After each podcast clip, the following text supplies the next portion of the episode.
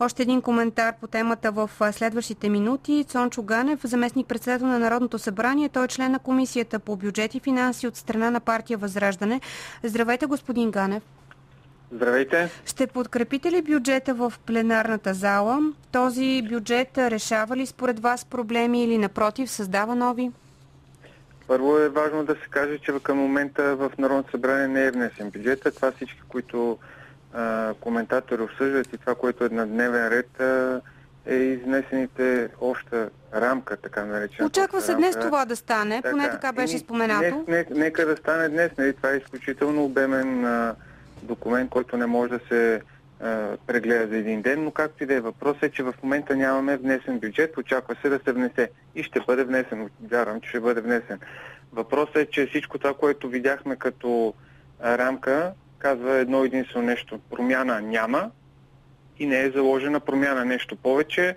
Очакваме, а, имам предвид под очакваме не ние от възраждане управляващата ни коалиция, очакваме след няколко месеца да внесеме нова актуализация що за политика е тази, която внася бюджет чак февруари, а след няколко месеца ще иска да прави актуализация планувана. Как да това няма нищо? Ето бюджет на растежа, каза премиера Кирил Петков. Освен това няма да има нито един пенсионер под прага на бедност. Социалните приходи се запазват. Детските градини ще бъдат безплатни.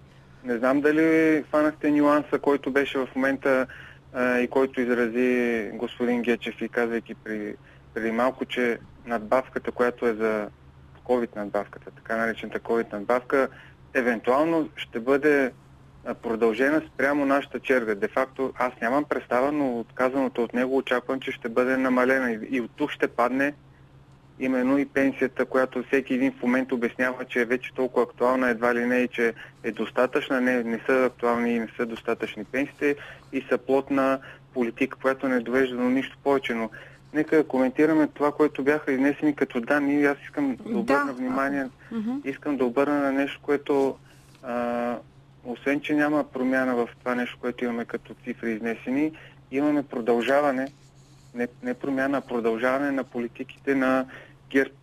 И когато имаш коалиция, която в момента управлява на база заявена желание за промяна и изявено желание да се прекратят политики, които не са или по-скоро ходят по образ начин на законността, в момента имаме точно това. Може защото... ли да кажете конкретно какво, защото казвате, продължава се политиката на, на, на ГЕРБ, от управляващите обаче не са съгласни, нали? Смятат, че а, България едва ли не ще разцъфти, а пък Кирил Ананиев а, в ефира на Хоризонт точно разкритикува този бюджет изключително много а, и описа с него едва ли не апокалипсис. Така че Вижте, вие конкретно не, какво... аз няма да, да описам никакъв апокалипсис, искам просто да, да коментирам няколко конкретни неща, които да. са а, не интерпретация на факта ми, просто това е показала а, близката ни история, конкретно в България. Не можеш да заложиш капиталови разходи от над 8 милиарда или по-скоро 8 милиарда и 3, и 3 и при, което, така, при което цялото това нещо да кажеш, че ще се изразходва,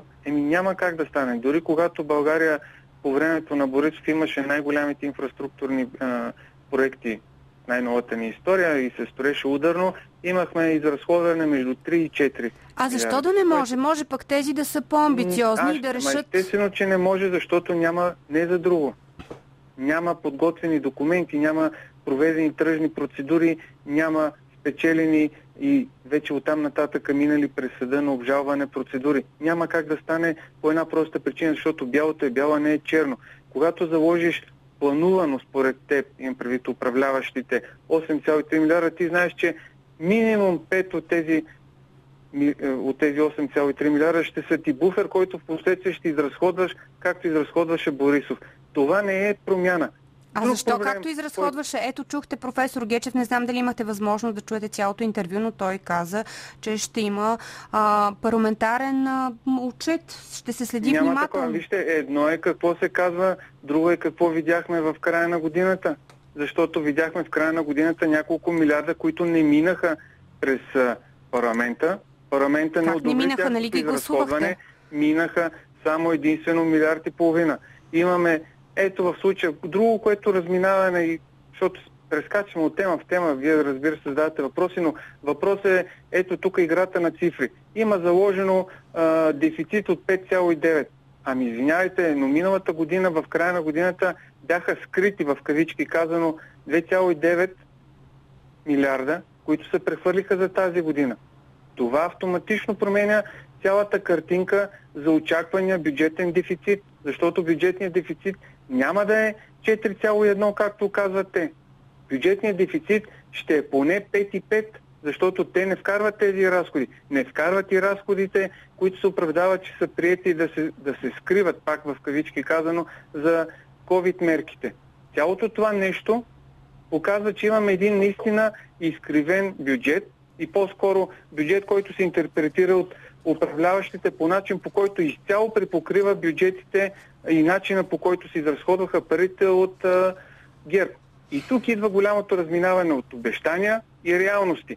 Имаме и това, което вие посочихте в началото на предишния разговор. Разминаване на цифрите с БНБ и прогнозите, които има БНБ и правителството. Извинявайте, как да вярвам на коалиция, която е създадена, създадена от корено противоположни политически платформи и економически платформи и от БНБ, който за сега е единствения наистина запази орган обективност и боравайки с цифри орган, който може да се довериме до голяма степен.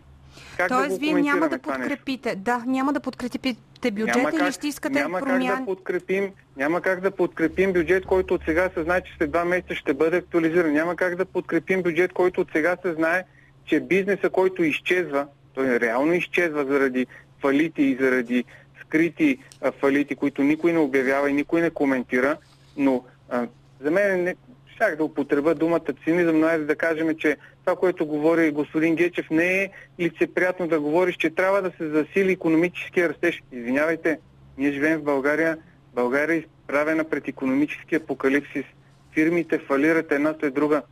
Е, Няма все как пак, да си дори БНБ сметките. дава економически растеж. А, а вие да как се отнасяте към Аз този? Аз казвам, има разлика между цифри, заложени бюджети и да седи някой зад бюро и друго е, когато отидеш в магазин и виж, че инфлацията не е 4, 5, 6%. Инфлацията е вече двуцифрена. И това се вижда от всеки един от нас, влизайки в магазина за хранителни стоки. Инфлацията, когато отидете да си заредите горило, със всеки ден имаме стотинки отгоре А вие върху... тогава, понеже имаше упреци към опозицията, че не е достатъчно градивна, какво предлагате? Как може да бъде овладяна инфлацията в тази ситуация? Аз ще ви кажа как можем и какво сме внесли ние конкретно като решение, за да подпомогнем тези, които в момента изнемогват. Защото смятаме, че в момента имаме една голяма част от българското общество, което се бори за финансовото си оцеляване, а не за економически просперитет. Това, което ние внесохме още в петък, е именно това да премахнем ДДС върху малката потребителска кошница, да премахнем ДДС, което е свързано с горивата в момента за това, което наблюдаваме, ДДС-то, което облага и водата, която всеки един в домовете ни плаща. Това е реалната помощ, която може да се окаже. При такава, наистина вече, то все още не е галопираща инфлация, но имаме рязко повишена, повишена инфлация, когато имаме приходи, които са мечта на всеки един финансов министр, спокойно, ако държавата иска да помисли за най-бедната част от своето общество, което България е огромната част от нашето общество, може именно малката потребителска кошница, лекарствата, тук нека да кажем и за лекарствата, защото ние сме ходирали за нулева ставка за лекарствата. Именно болното ни общество, умиращото ни общество от най-различни болести, защото COVID може да е от днес за утре, но болестите и ние сме най-бързо изчезващата нация по болести, лекарствата и храната за най-бедните, ако няма данъчно облагане с 20%, това е най-жестокия крайен десен данък, защото всеки един от нас го плаща без значение, беден, богат или менеджер или просто общ работник. Ако това нещо се премахне точно в този момент, това ще е помощта, от която ще има нужда всеки един. Всеки един. Това са конкретни. Ето, това е една от най-големите наши предложения, които ще внесем. И много интересно обаче в момента реакцията на БСП, защото БСП това нещо през годините са го внасяли. Искам да видя как сега ще обяснят те на своите избиратели, на хората, които седат зад тях, че те няма да подкрепят именно това, да подкрепиме най-бедните, да подкрепиме най- болната нация в цели Европейски съюз и на водещо място в света по болести и, и умиране заради най-различни болести извън COVID, как ще оправдаят това, че няма да го подкрепят? Добре, да видим, може пък да ви подкрепят. Да мине Искрено, ние работим може би... и търсим подкрепа от всеки. Секунда, понеже да... ни остава малко време, може да ви подкрепят. Ще видим как ще протекат дискусиите в Народното събрание. Но по темата за зелените сертификати, стори ми се, че забуксува работата на групата, която трябваше да вземе решение. Чух от вашата партия деня 2 февруари. Какво следва след 2 февруари?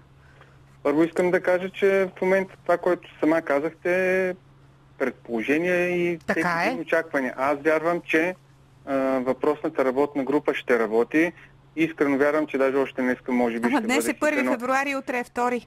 Така, не, аз вярвам, че ще бъде свикана работната група и ще, тази работна група ще започне да работи. Ние не сме казали, че на втори излизаме на протест. Ние казахме, че ако работната група не, не излезе с конкретен план за прекратяване на това безумие, не работещо безумие, важно да подчертая, зелен сертификат, ние ще пристъпим именно като това. Но към момента имаме работеща, все още не е разпусната групата, все още премиера не е казал, че слага край на тази група, защото тя е под негова егида и той носи отговорност тя да работи, да се чуе и другото мнение. Затова вярвам, че тази група ще продължи реално да работи и в рамките наистина на броени дни ще има в крайна сметка някакво решение и някакъв план, защото премахването на тези неработещи мерки не е само в България. Ние виждаме, че вече голяма част от държавите в Западна Европа почват да ги премахват. Вчера, само нюанс, вчера в Дания 90% вакцинирани с 2 и с 3 игли, с 45 000 новозаразени. 45 000 в Дания новозаразени, въпреки 90% вакцинация. Премахна зеления сертификат. Знаем, Това показва, тази че гледна този точка... зелен Добре. сертификат не работи, е противоконституционен най-малкото в нашата държава. Добре, ще видим а, как ще се развие дискусията в а, работната група.